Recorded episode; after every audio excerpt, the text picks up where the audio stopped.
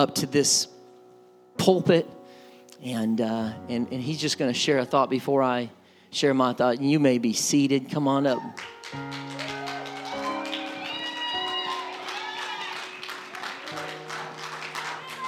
It's great to be in his house today. The move of his spirit is prevalent here today. Now, when Pastor first asked me to do this, I, I was literally just about to say, no, no, I did not want to do this. I don't like public speaking. Uh, it's not something I enjoy doing. But something stopped me. So I'm just like, okay, so I'll just wait it out, see what happens. And then convention rolls around, and I felt a burden uh, to, speak to, to speak today. And then as the week progressed, uh, BQE happened, and the rally was complete and utter confirmation of what I wanted to speak today, and I told him I wanted to do it. So uh, I don't really have notes. I'm just going to see what happens here. so I just want I just want to kind of talk about a few people that came to my mind: Noah, Abraham, David, and then Jesus. So Noah, as we all know, builder of the ark, um, and in that time period, nobody uh, was really living for God. They were all evil and inherit in this world, except the family of Noah. So he called them to um, build the ark. And eventually, uh, flood came, and then afterwards, um, Noah's family went out and repopulated the earth. Abraham was the father of many nations, um, and from Abraham stemmed Isaac, and then Jacob. And then Jacob, who was then called Israel, uh, had 12 sons, the 12 tribes of Israel. And then from Judah, his son, came the line of David, and then the line of David came Jesus. And then to tie kind of Abraham, Noah, and David, all of them went through storms, trials, and challenges to, to, so that they were able to step into the calling that God had for each of them. And now, this is where Jesus comes in. But Jesus was the Son of God, He was the Christ. Surely He did not have to go through this, but He did. When He fasted, the devil tempted him every single day that he was in the desert and he was fasting. But he was able to counteract that by using Scripture. And Scripture is a powerful thing, it is the direct words of God and His teachings. And then he was mocked because, you know, he claimed to be the Messiah God, but he was just a carpenter the son of a carpenter from Nazareth. And he was constantly mocked and questioned by the Pharisees, the religious leaders of that time. And then what ended up happening was that he was tortured and beaten and crucified. The whips used by those the Romans had barbs on them which ripped his skin, making him not recognizable as a human. Like he was covered in blood, he couldn't see when he was on the cross. He couldn't even really tell who anybody was except his mother and John. But through that, he, he suffered through that pain so that he could save all of us, save sinners, save us all, redeem us, and that we can walk in his purpose. Now, since we are Christians, we are to be, supposed to be like Christ, God's image, God's reflection. And that means we also have to go through trials and storms to prepare for the purpose that He has for us, the calling that He's laid out for us. That's really all I have.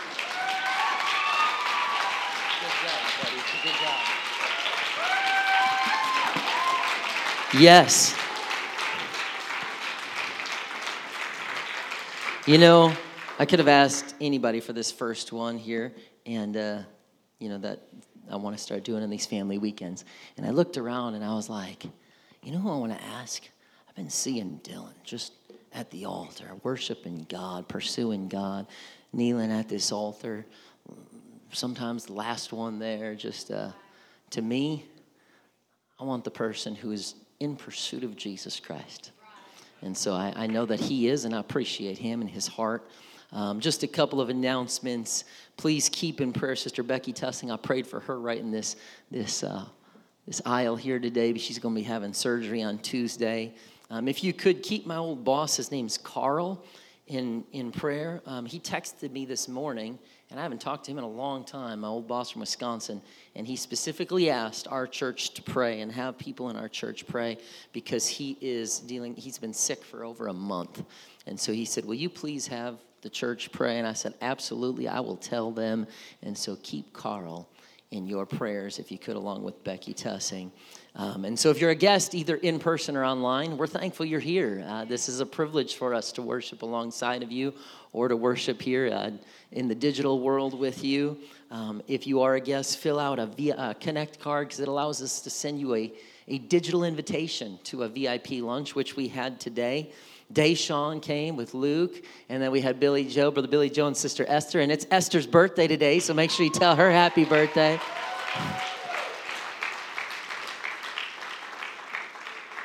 And so, praise God. This Wednesday is going to be full church prayer. Uh, that is not a free Wednesday off to skin. No, we're going to come together. Prayer is just as important as anything. And so, uh, we're going to have a great time of prayer. God's already given me uh, uh, just a word to share with you. It's not a preached message or anything, but uh, for, for Wednesday. So, I'm looking forward to telling you that. Memorial Day weekend's coming up. Um, so, if you don't have plans, we, you know, we hopefully you'll stick around and stay in town on Memorial Day because we have a great weekend plan. That Saturday night, May 27th, we're having our second Ignite service of the year. Uh, this is, yes, it's open to everybody, geared at ages 18 to 35, casual service. And our, spe- our, our speaker is Sister Shock. Um, you might know her as another name, but we, uh, there's, she has a specific line of work. And so um, we are very intentional about the way we uh, promote her. Um, so you won't see a lot of online promotion um, and it might be even under uh, another name. And there will be no live stream that weekend. So that Memorial Day weekend, Saturday night, Sunday afternoon, you better be here in person because it's going to be awesome. But we will not be live streaming it because of her line of work. So um, she'll be with us that Sunday, which is also Pentecost Sunday.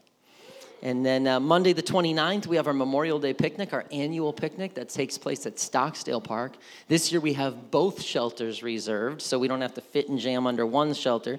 We got, we got pretty much that whole area is uh, reserved. And then, of course, maybe we'll have time to beat the youth in softball. So, um, and then a couple registration reminders, a lot of different things. They're special, they're talented, but they're still not good enough to beat the adults in softball. So, uh, registration reminders Man, I hope I don't eat my words. Um, Registration is now open for youth summer camps. Uh, junior camp, which is the 8 to 11 range, that's not open yet. Don't worry, we'll get you the information because that's not till July.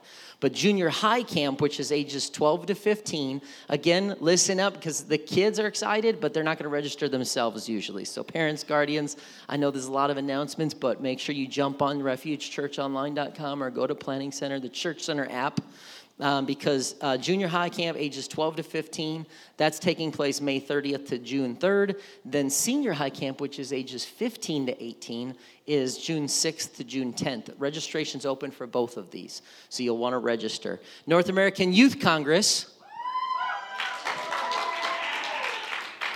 if you're here and you're unfamiliar what that is it's something unlike you've probably ever seen or experienced. They can only go United Pentecostal Church International Youth all gather, converge on one spot from North America, and they can only, it's gotten so large, they can only go to indoor football stadiums, which leaves you about seven locations in United States. This one happens to be in St. Louis.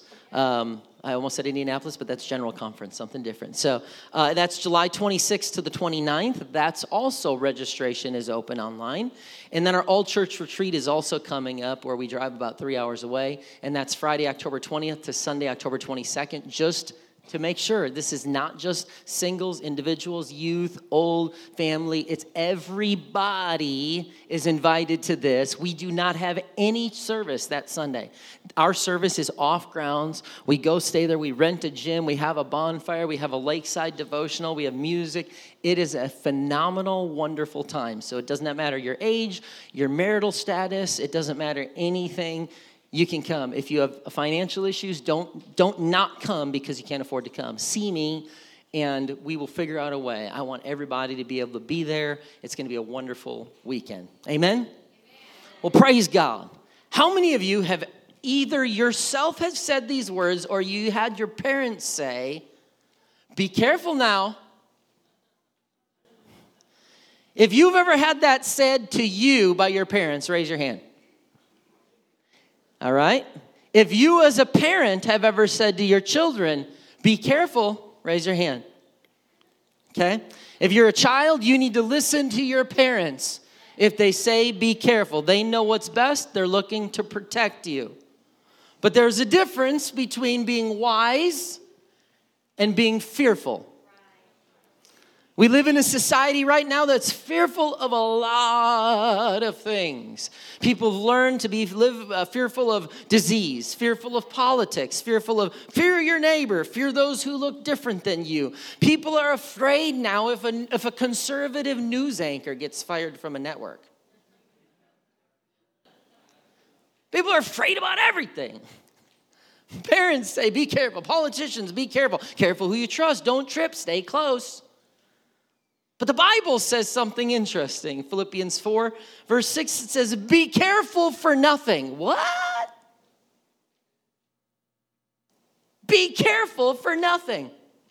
But in everything, by prayer and supplication, with thanksgiving, let your requests be made known unto God. And the peace of God, which passeth all understanding, shall keep your hearts and minds. We all need the peace of God to keep both our hearts and our minds. Why? Because without peace, our, our minds will run to some crazy places.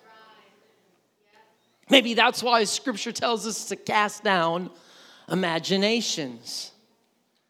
God is calling his people to not fear. And today I want to talk on this topic. Fear is a liar. Fear, I know there's a song out there, I'm not going to sing it, but fear is a liar. Lord Jesus, thank you for who you are. Let us be open and ready to receive your word. You've already spoken to our youth group, but you're not done. You're getting ready to speak to the children. You're getting ready to speak to the adults. You're getting ready to speak to people here in person. You're getting ready to speak to people online. God, you're getting ready to do something here today that could revolutionize the way we live our lives. So help us to be open and receptive. Jesus' name. If you struggle with fear, don't worry.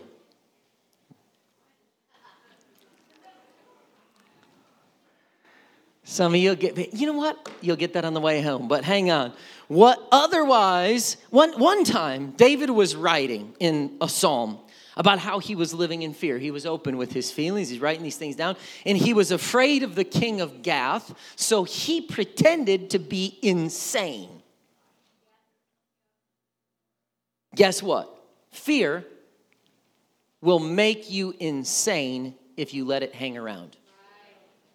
If you let fear hang around, you will start to feel insane. And so David, he didn't let it though. He writes in Psalm, Psalm 34 4, he says, I sought the Lord and he heard me. He delivered me from all my fears. I think God wants to do that here today. I think God wants to deliver some men, women, and children from living in fear. But really, when you break it down, let's go ahead and have a little bit of fun today. Adult, man, woman, child, does not matter. Why, in your thought process, why does someone fear? Unknowns. Anyone else? Something they can't control. Huh?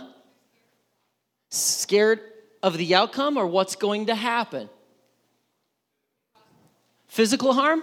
Okay. Okay. Fear of not having choices? Of their choices, okay.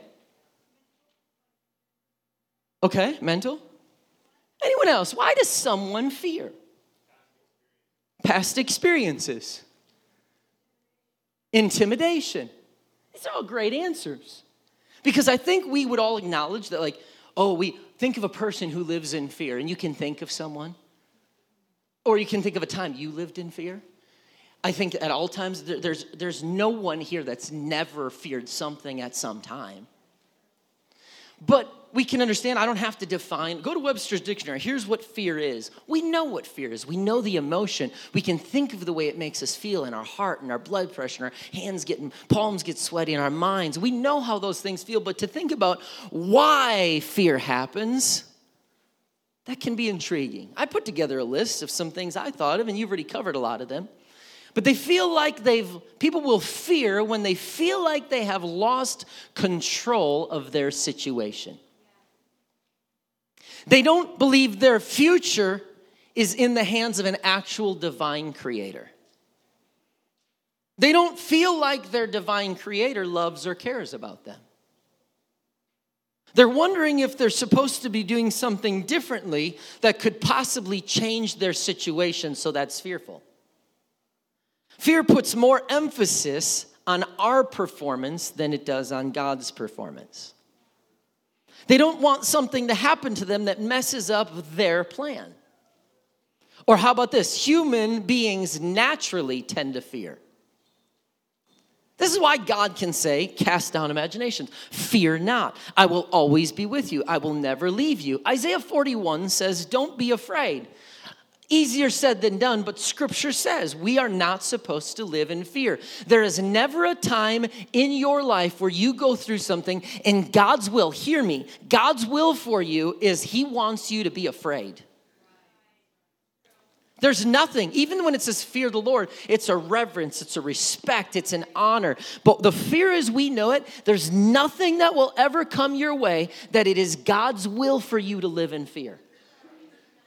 And so he says, Fear not, don't be afraid. I'm with you. Don't be discouraged. I'm your God. I will strengthen and help you. I will hold you up with my victorious right hand. What a promise, guys. When we read this, think about your situation, your life, everything you go through. I read this and I go, hang on a second here. There's never a day of my life that I ever have to be afraid.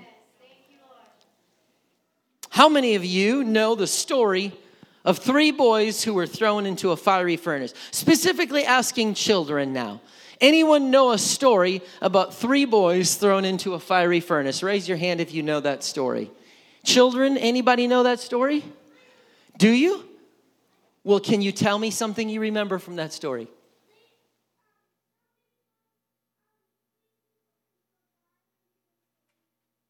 That's a very succinct version.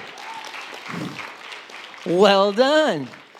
Three, three people get thrown in a fire and Jesus saves them. Hallelujah. What else do we remember about the story? Huh? Shadrach, Meshach, and Abednego. All right. Anybody else remember anything about this story? They saw a fourth person in the fire. Anyone else remember anything about this story? That's pretty succinct. That's pretty much it, huh? So, you got something else?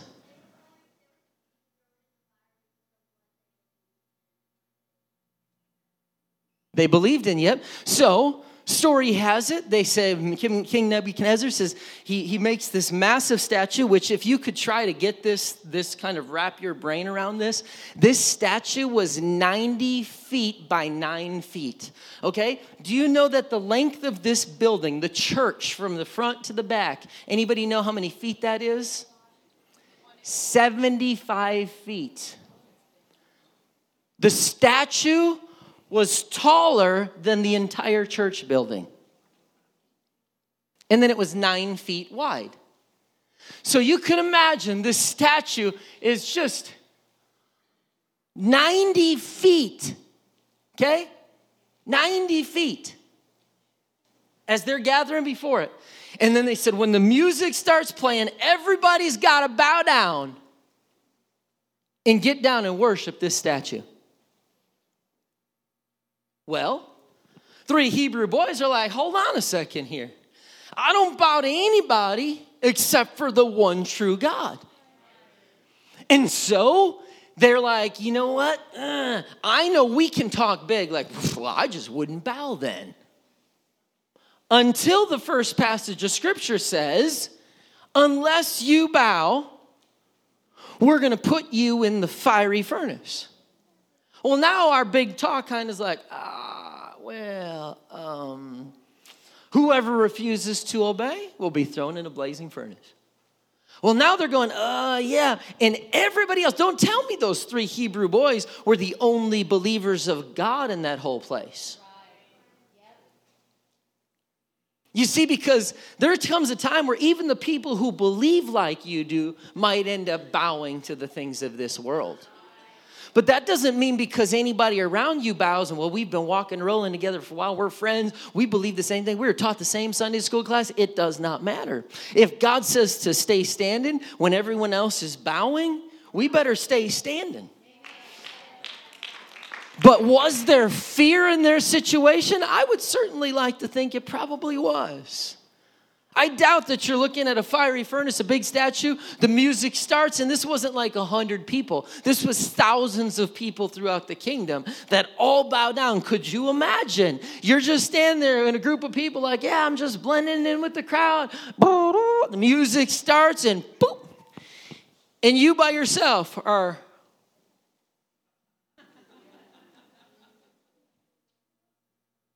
Everybody's bowed. It's not like, oh, maybe they're just taller or shorter. No, they're bowed to the ground.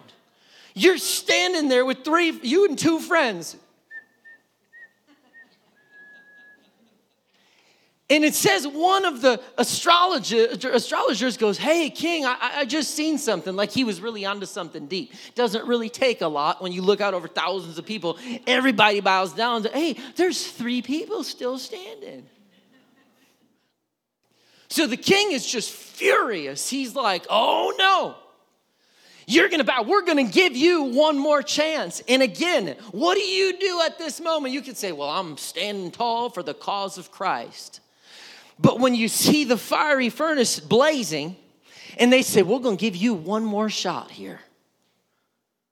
Man, I'd like to think every one of us would still be standing, but fear would be very real at that moment because that music, no doubt their palms were sweating, their heart was racing. They're going, okay, okay, God, okay. And so he says, We're going to give you another shot, but guess what? I want you to I want you to think of something here. And I'm speaking to everybody, but children pay attention too, because the rest of your life, you're gonna go into situations, adults, same thing. We're gonna go into situations where we're gonna walk into things and we're gonna be filled with fear. Fear is not necessarily itself, oh, fear is just sin. No, fear is something we must we must face. Courage is not the absence of fear.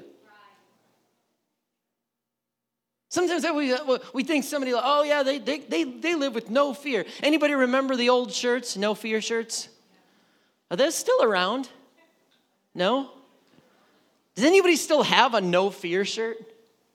I had a couple. They must have ran their course. But courage is not the absence of fear. Courage is pressing forward in the face of fear. And so the music begins to play, and they see that these three are they're they're they're not bowing. They're not they're not bowing down and, and all the rest of everybody's bowing down. There's pressure from society, just like children, youth, even adults, all of us, there's going to be pressure from society to bow to principles and practices of the world as you get older. It's going to happen in elementary, it's happening younger and younger. It's happening in elementary school, middle school, junior high, high school, college. It's happening on the workplace. It's happening all across. It might not be a huge 90 foot gold statue, but there are already things being forced into your life. And if you try to stand stand up against them, you're going to face the fire of those around you. And hear me when I say, doing the will of God will not feel safe. Someone hear that because you're going to go into situations and doing the will of God is not going to always feel safe. These three Hebrew boys needed to stand strong when everyone else was afraid. They were the minority, just as you might be the minority in your school or your class as you're trying to stand tall and believe for Jesus. But I want you to hear something about fear. Fear is the control mechanism of the enemy to keep us from doing the will of God. I keep repeating these because these are good tweets right here, just in case you're wanting them. But fear is the control mechanism of the enemy to keep you from doing the will of God. And so, if you can walk into your college class, if you can say, I want to start a P7 club, and somebody says, What are you going to start? Oh, you're a holy roll. You say, Well, you believe in that junk? Ain't nobody going to sponsor you. And you go to a teacher, and the teacher talks down to you. You know, you could be like, You know, maybe this isn't me. I'm scared. I'm fearful. I don't know how um, people are going to read this. I don't know how people are going to respond to this. You might go on your workplace and say, Oh, man, I've really wanted to invite that person to church, but I don't want to get fired. And so you're trying to wisely navigate how to do that. Listen, fear is the control mechanism of the enemy to keep you from doing the will of God. And so those boys needed to face their fears. And so when everyone else was bowing, when no one else was standing, look what they tell the king in verse 16. Daniel 3:16, Shadrach, Meshach, and Abednego answered and said to the king, O Nebuchadnezzar, they said, We are not careful. I love that. In this day and age where everyone, be careful, be careful, you gotta be careful. Hey, you better be careful, be careful, be, hey, be careful, you gotta, you gotta be careful of them. Be careful of that, be careful crossing the road, be careful you don't trip, don't climb on that, be careful careful. Everything in this world is be careful. And they look at the king and they say, Hold on a second here. We, I just want you to know, Nebuchadnezzar, we are not careful to answer thee in this manner. Not, no, we're going to be careful in answering. No, they said, We are not careful in answering you in this matter. Meaning there's no reservation. There's nothing in us that has caution or, or we have to give you a straight response. And here's our straight response O King Nebuchadnezzar, because there are some things I'm not going to be careful about. I'm not here to, I'm not defending myself. I know that I'm in a situation right now, King, where I can't do anything to get myself out of this situation. God alone has to fight my battles. And so, they said in verse 17, if it be so. They don't know the end of the story. We get the luxury of the whole scripture. We get to know all the ends of the stories. We get to, we get to be the ones that, how could the disciples turn against them? How could King David do that? How could Samson do that? It, we make a lot of our own mistakes. Let's just, let's just be patient. We just get the luxury of reading the ends of their stories. But in that moment, they just said, if it be so, our God, whom we serve, is able to deliver us. You're not always going to know when you walk into a situation whether or not God is going to act on your behalf in the timing in which you think He should, in the way or manner that you think He should. But if you really trust Him, if you really have confidence in Him, you'll go up to your situation and go, I'm not sure, but I know that God is able. I know that God is capable. And so I'm going to just proceed with keeping him first and give him the chance to be who he says he is. And so they said, He He's able to do this, and he will deliver us out of thine hand, O king. But if not, I love that because again, they're getting ready like they know I am going to get thrown in a fiery furnace. I am about to be thrown into that place, and all reality says I am going to die. But I know that if I stand for him, he's capable of delivering me out of that. But if he doesn't, it does not change the way I'm going to respond.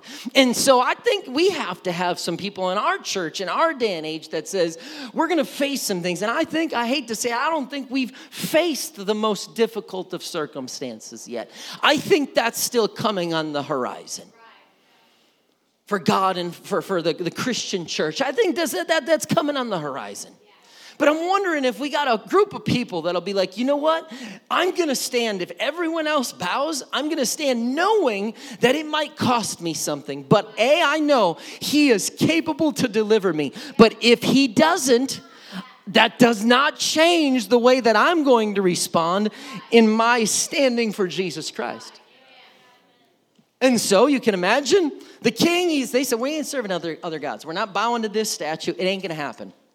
We can imagine that the king was like, Hey, I really appreciate your stance. Thank you for verbalizing that to me. No, he's like, goes into furious mode, like putting his hand fist through walls mode, like shouting, screaming, okay? Verse 19 said he was so furious with them, he became enraged. And he said, That's it. They already had the fiery furnace going, but they said, Turn that thing up seven times hotter. I wonder if anybody's like, hey, we haven't really tested that. It might malfunction. I don't care. You turn that thing up as hot, hot as it possibly can go, seven times hotter. I want to watch these guys burn. And they're standing there and they're speaking faith. But just because you speak faith does not mean it's an absence of fear. Courage is moving forward in spite of fear. I, I just I'm not there, but I would have it I would have a hard time wrapping my brain around these guys felt zero fear. As they're standing there, everyone's bowing music. Now it's a public spectacle. They're watching that thing get cranked up. The flames are getting higher, hotter, to the point where scripture says the people that were standing outside actually were killed. It got so hot that it killed some of his own soldiers who were standing on the outside of the furnace. They're looking at it going, Well, guys, that's where we're headed. I can't imagine that there wasn't a little elevated blood sugar, blood pressure. I said blood sugar. I got diabetes. Blood, blood pressure. Might have been elevated blood sugar too. That happens too sometimes. But anybody can speak faith in the moment. Anybody in this place, right now, faith is high. God's here. We feel His presence, His power. Oh, I could just speak faith. God is here. God can do it. God, God, God, God. And we can speak faith. But what happens when everyone else around you's bowing and the fire in your life is turned up hotter? What happens when it seems like just the crowd ain't with you, that you don't have the great support system, and you're standing kind of, you're outnumbered, and everybody else is bowing. In the heat of your situation, it doesn't seem to be getting better, it's getting hotter. How do you respond? You know, you learn a lot about people by how they respond when the heat is turned up around them and things aren't going as anticipated. So they ordered some of the strongest men to bring him. And verse 21 says something so interesting. It says, So they tied them up and threw them into the furnace. Interesting. They didn't just throw them in the furnace, they tied them up. They tied them up, fully dressed. Tied up. I don't know if that means this. I don't know if that's this, but they're tied up. They're, they're, in, they're in bondage. They're bound. They're bound. You see that, right? So now you're not just trying to stand for God. Now you're bound and being thrown into the furnace, the furnace that just killed people that got too close. Verse 22 tells us that. As they threw the, the flames killed the soldiers that tried to throw in the men. So I mean, you got you got pretty crystal clear evidence there. The people throwing the ones in are dying, so certainly the people that are in the furnace, they're going to die. In verse 23, Shadrach, Meshach, and Abednego securely tied. There it is again. Scripture wants us to know they weren't just bound, they were securely tied. They were put into this fire bound up. Twice now, he tells us. Securely tied, f- fell into the roaring flames. Now, could you imagine what this is going to do for other believers? We took care of the people who tried to stand for this. Everyone else who, who who's bowing, you better just keep bowing, otherwise, you're going to join them. This would have sent su- such a, a shock wave through the Hebrews, the rest of the people that were there, unless it doesn't work. Suddenly, Nebuchadnezzar jumps up because they're obviously watching this, enjoying the show. Look what's going to happen when somebody tries to defile my orders. Nebuchadnezzar jumps up in amazement and he exclaims to his advisor, he says, Hey, didn't we tie up three men and throw them into the furnace? They're probably like, You losing your mind? You just watched the whole thing happen. They're like, uh, yeah, king, we certainly did. We bound him up. We, we tied him up. We threw him in there. You saw it. The guys died that threw him in. What's, what's your deal? And Nebuchadnezzar says, probably not like, hey, this is interesting. He's going, wow, hey, I see four men we threw. You just told me we threw in three. I see four men, and Daniel makes it clear there are four men who were unbound. They were thrown in in bondage, tied up, unable to move. And then when they went through the fire, could it be that sometimes God is going to take you through the fire to free you from some of the things that have been keeping you bound? Don't despise the fire. Don't constantly say, Why are you doing this? Where are you taking me? God knows if you stand for Him, He's going to sometimes take you through the fire to burn away some of the things things that have been keeping you bound.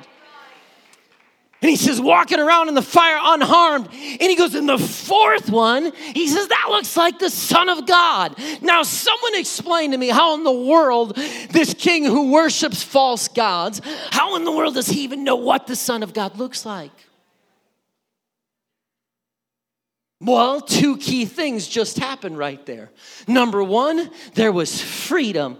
Number two, there was revelation for that king to stand up and I believe under the unction of God stands up and proclaims that fourth man is the son of God. There was not only freedom, but there was revelation in that moment. God is sometimes going to take you through the fire just to show up and give us some freedom from something that keeps us bound. But he's not just going to do it for you. He's going to do that so he can bring revelation to the situation. God reached to others. And the method he used to get the attention of the unbelieving world was to allow his own people to go through the fire. That goes against everything that we think. If we wrote this story, if you were the creative writer of Daniel, I highly doubt any of us would have put our own people in a fiery furnace that was turned seven times hotter just because they stood for God and wouldn't bow to a false God. There ain't no men, there are not people that are to write the story that way. And that's why sometimes in our brains, we have a hard time with the way God writes our stories. We go, God, why? I don't get this. This doesn't make sense. Why? This isn't fair. You shouldn't do this. And we get frustrated with him because his story sometimes puts us right in the middle of the fiery furnace. But when we go there, he says, You just hold tight here because I got a plan. I'm going to burn away some of the things that have keep, kept you bound, but I'm also going to bring revelation to the people around you because when I take my own people through the fire, I'm going to let them know that I can take them through the fire, but they can make it through the other side and not be burned. Isaiah talks all about that. He says, oh, You'll go through the waters, but they won't overtake you. He says, You'll go through the fire, but the fire won't burn you. It was prophesied in the Old Testament Testament. So when God takes you through the fire, don't despise the fire. Just go, wow, I know that if He's taken me here, He's got a plan. He can burn away the things that bound me, He can free me, and He can bring revelation to those around me. Why? Because we exist to bring glory to His name. In any way that He chooses to use my life, I, I, I want to be a part of it. If it requires walking through the flood, I want to walk through the flood. If it requires going through the fire, I want to go through the fire. Why? Because if it will bring revelation to someone around you and around me, that's what ministry is. And in this story, there was not only revelation, there was manifestation. You see, they're walking through the, who's the fourth? That's the Son of God. That's a, he, he manifests himself in that fire. Revelation occurs when God reveals a truth about himself. Manifestation occurs when God shows up and literally reveals himself. Revelation's a truth about himself. Manifestation is literally himself. And as I'm praying and preparing for this message, I believe we at Refuge Church have revelation. But I want more manifestation. I want God to show up in our services, our situations, our small groups, our prayer, our prayer, our, our, our, our, Wednesday nights, our children's church, Rock Church, Rock Academy, prayer meetings, Wednesday. I want God to show up. To where we go, hang on, I thought I counted 160 people. I see 161. I think, because why? Who's that one? That one looks like the Son of God, and he's just in the fire dancing with us. I just, I, I don't want just revelation, which I want, but I want manifestation. I want God to show up in my situation. And so what happens? Nebuchadnezzar comes as close as he could. Why? Can't get too close. Three people just died standing outside the thing. So he comes as close as he could and he goes to the furnace and he shouts, Shadrach, Meshach, Abednego, servants. Whoa, what does he say? Servants of the Most High God, because there were high gods in my life, but I think I might have just found the Most High God. You see, when you despise the fire, people around you don't ever get to learn about the God you serve. But when you're willing to go through the fire and go, I don't know what's going to happen, but I will stand for God, those gathered around you are going to go, Whoa, the God that they serve is more powerful than anything that I've ever been a part of. And so he says, Servants of the Most High God, he says, Come out. Come here. And so, can you imagine this? Fires turned seven times hotter. Three people just died. I think I can't get too close. It's super hot. I'm standing back here. Are you guys in there? Come on out. And can you imagine all of a sudden, what's going on? Did you need something? Because we were just dancing with the Savior in there. So I kind of wasn't ready to come out yet. And so they come out and they stepped out of the fire. You just remember, you might be going through the fire, but if God's with you, you will eventually step out of the fire.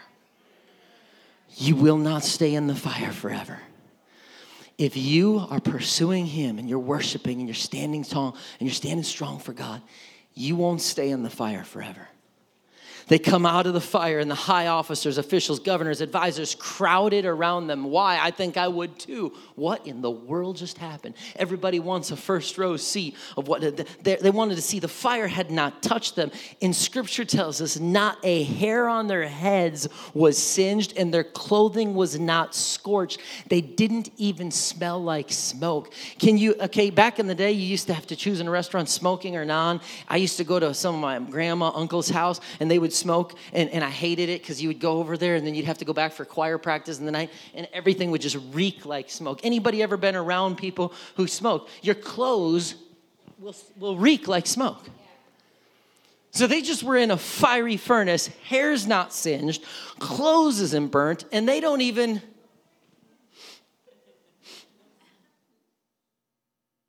They don't even smell like right guard, okay? They don't even smell like smoke. They're like, there's no scent, there's no nothing. There is no evidence anywhere on their body that the fire even touched them. Hold on. So if I can serve God, and if God is with me like He says He's with me, I can do just what Isaiah said. I can go through fire and it doesn't even touch me. That's amazing. That's amazing. They're not even, I don't smell like so. So Nebuchadnezzar says, Praise to the God of Shadrach, Meshach, and Abednego. Whoa, this, these 20 minutes just changed their whole, the whole city. They changed their life. I mean, it went from bow down, here's what's gonna happen, I'm gonna give you one more chance, seven times hotter, three people dropping dead, throwing you inbound. All of a sudden, come out. Hey guys, we're all worshiping his God.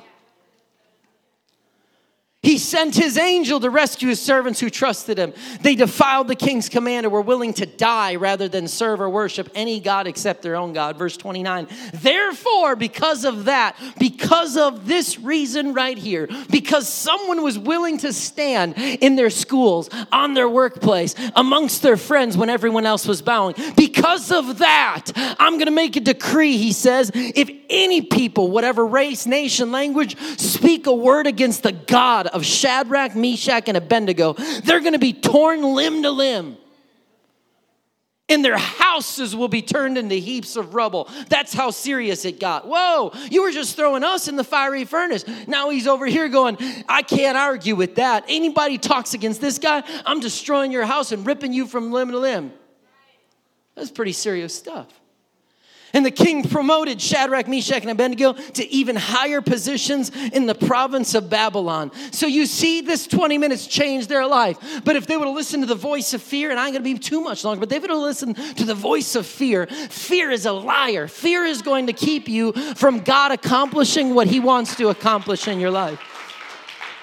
That's why today you can be baptized in Jesus' name. But fear is going to say, Yeah, you don't really know. I'm not really sure. You can receive the gift of the Holy Ghost. But fear is going to say, Yeah, I'm not really sure. You probably want to sit back on that. Fear is going to say it's time to pray for the sick and watch them recover. But or, or God's going to say that. And fear is going to go, ah, Yeah, but what if they don't recover? I'm not sure.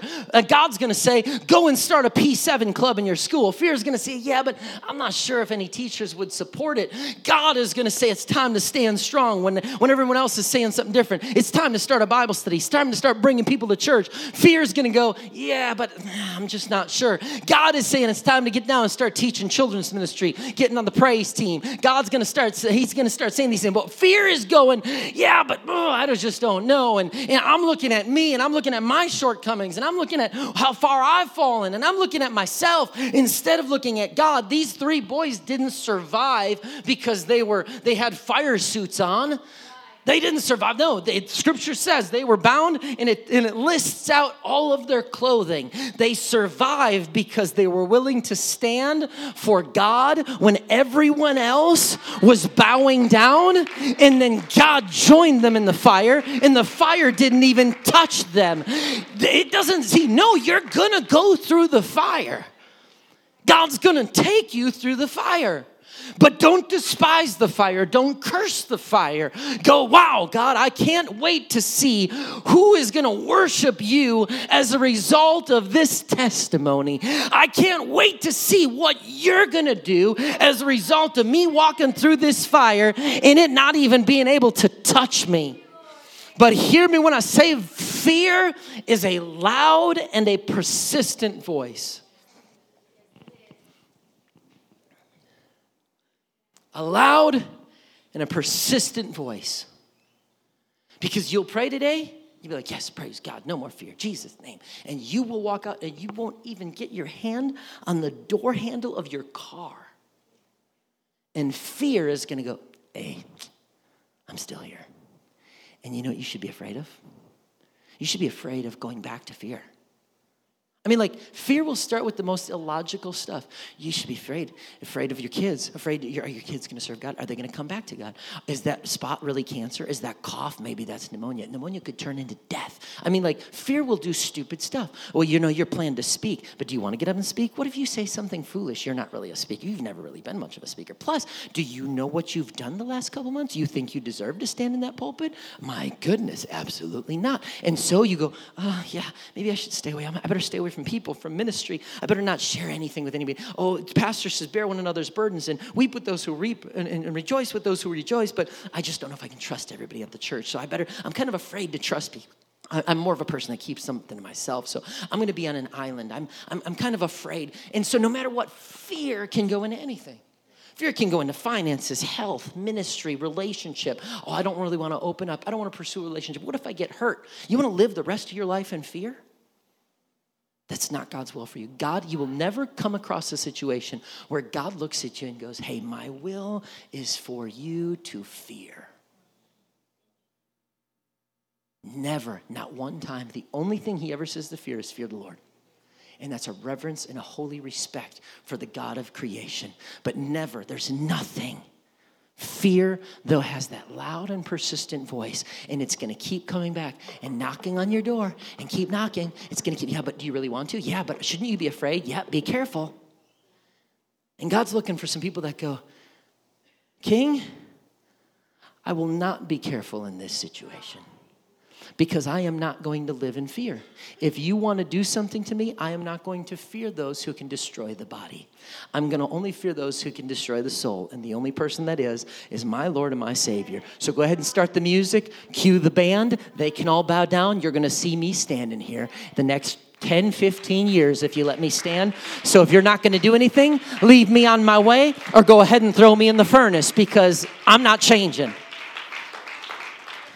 And so that's why, as you leave this place and fear starts knocking, fear starts telling you things, fear starts trying to say, you this, you this, fear puts all the emphasis on you. It's not about me. This is about me being a reflection of Jesus Christ. He orders my steps. He's the one who's the beginning and the ending. He's the Alpha and the Omega. He's the, he's the first and the last. So I don't have to live this way. I don't have to. I'm going to I'm going to do everything I can to prepare myself for success and study and be the man that God's called me to be. But ultimately, I don't make my own decisions decision. I don't go, I don't open my own doors and close my own doors. I walk according to the plan of Jesus Christ.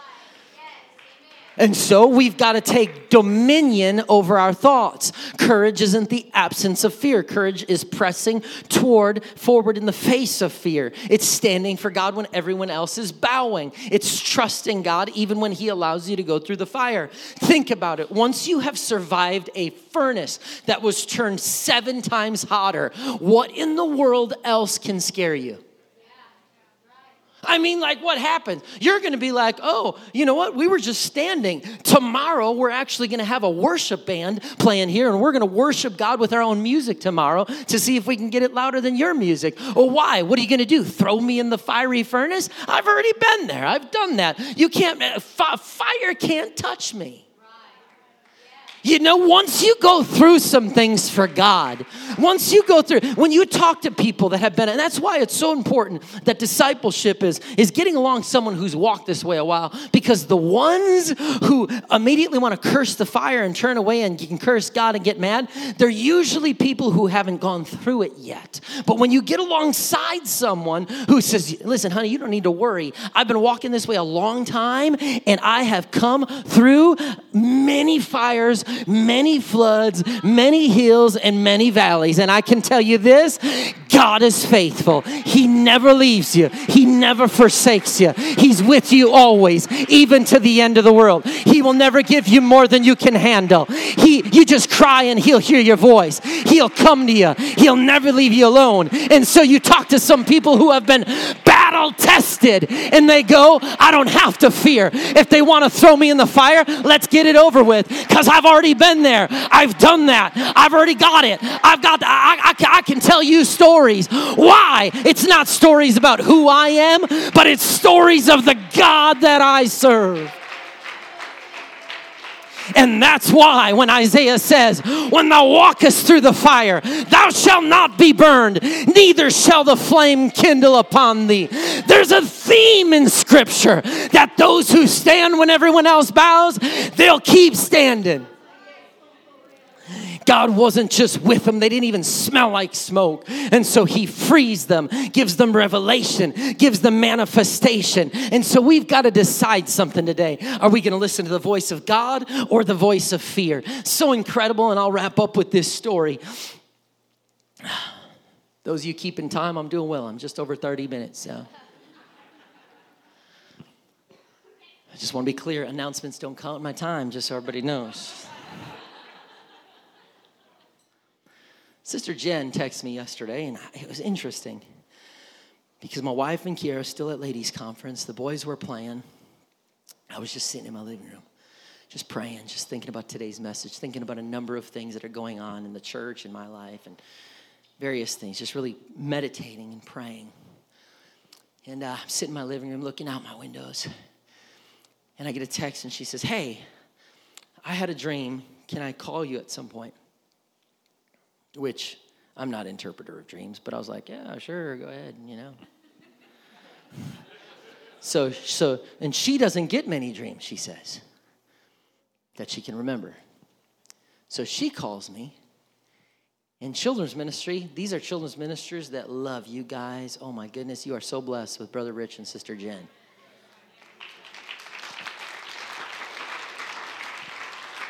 And you're blessed with all the staff that works works with you.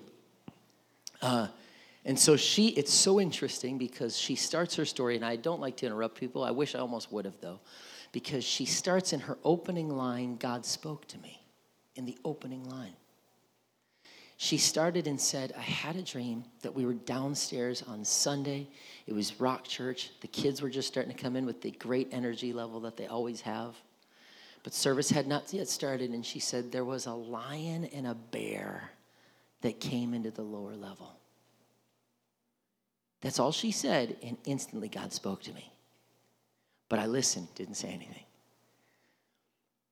And she said, and in my dream, I was, I was stressed. I was like, oh my goodness. She saw the hair of the bear and the lion, and they were just fighting with each other and playing. And, and so she looked at her husband who was playing with the kids.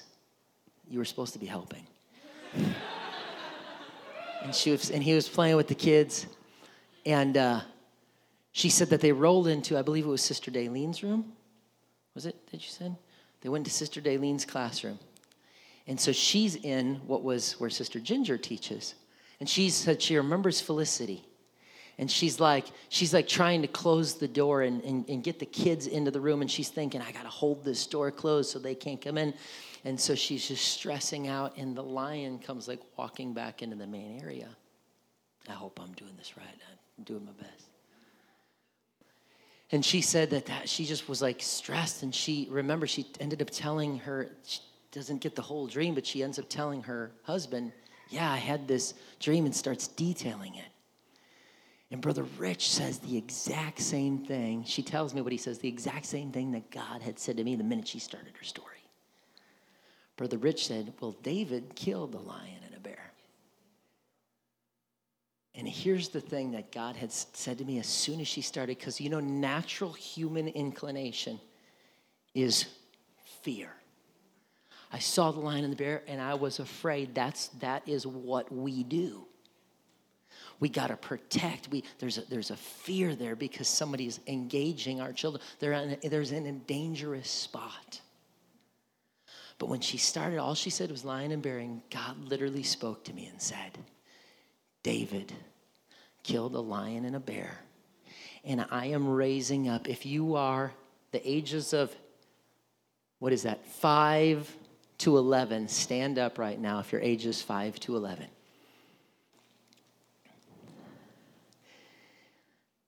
Here is what God said He said, David killed a lion and a bear. He said, I am raising up this generation to do the exact same. And he said, You have nothing to fear.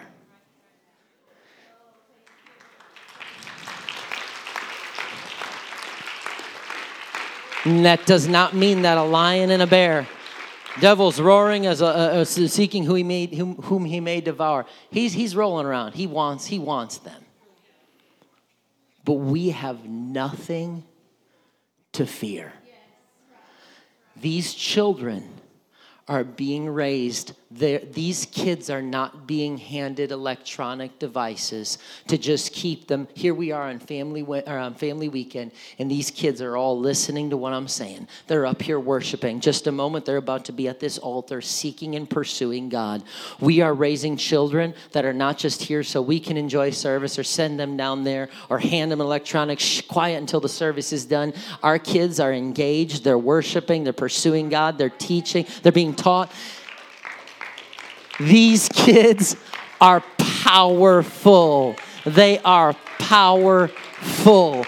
They have God has this hand on them, and whatever lions and bears are roaring and trying to devour them, we have nothing to be afraid of. Would you stand to your feet today?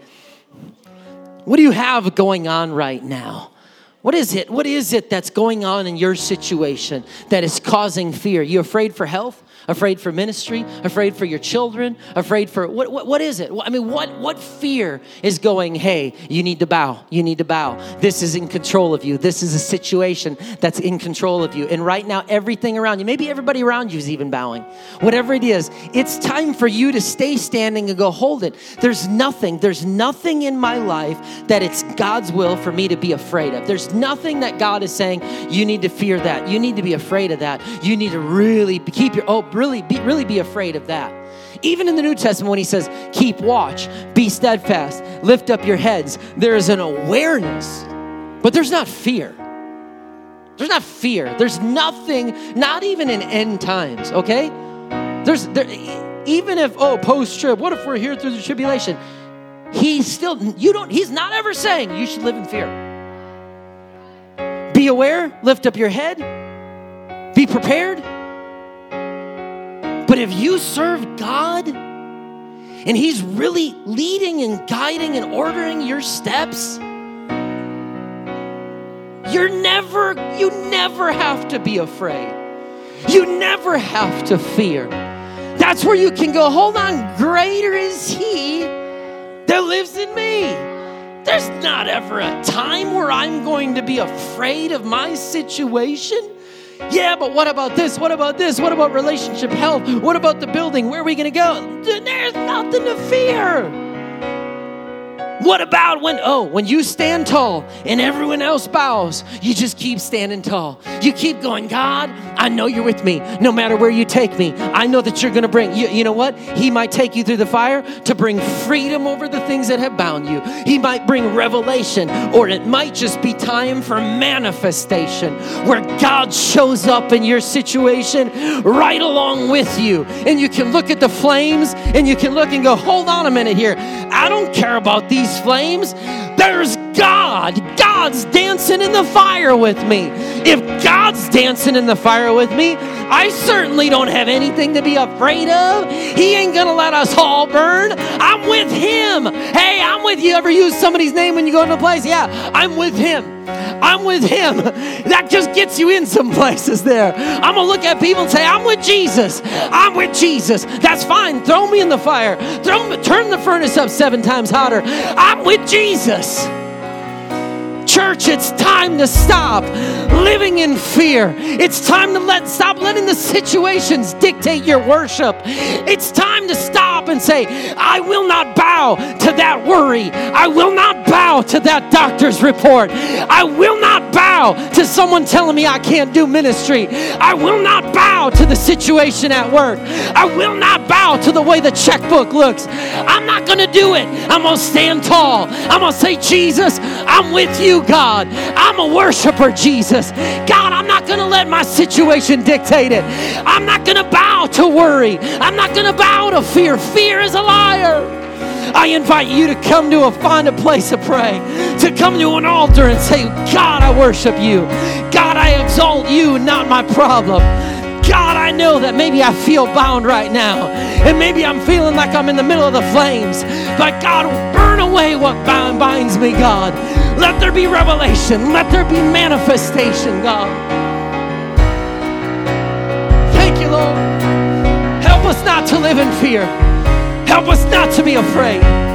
Help us not to look more on our own circumstance and situation, but let us look into the eyes of the King of Kings and the Lord of Lords. Jesus.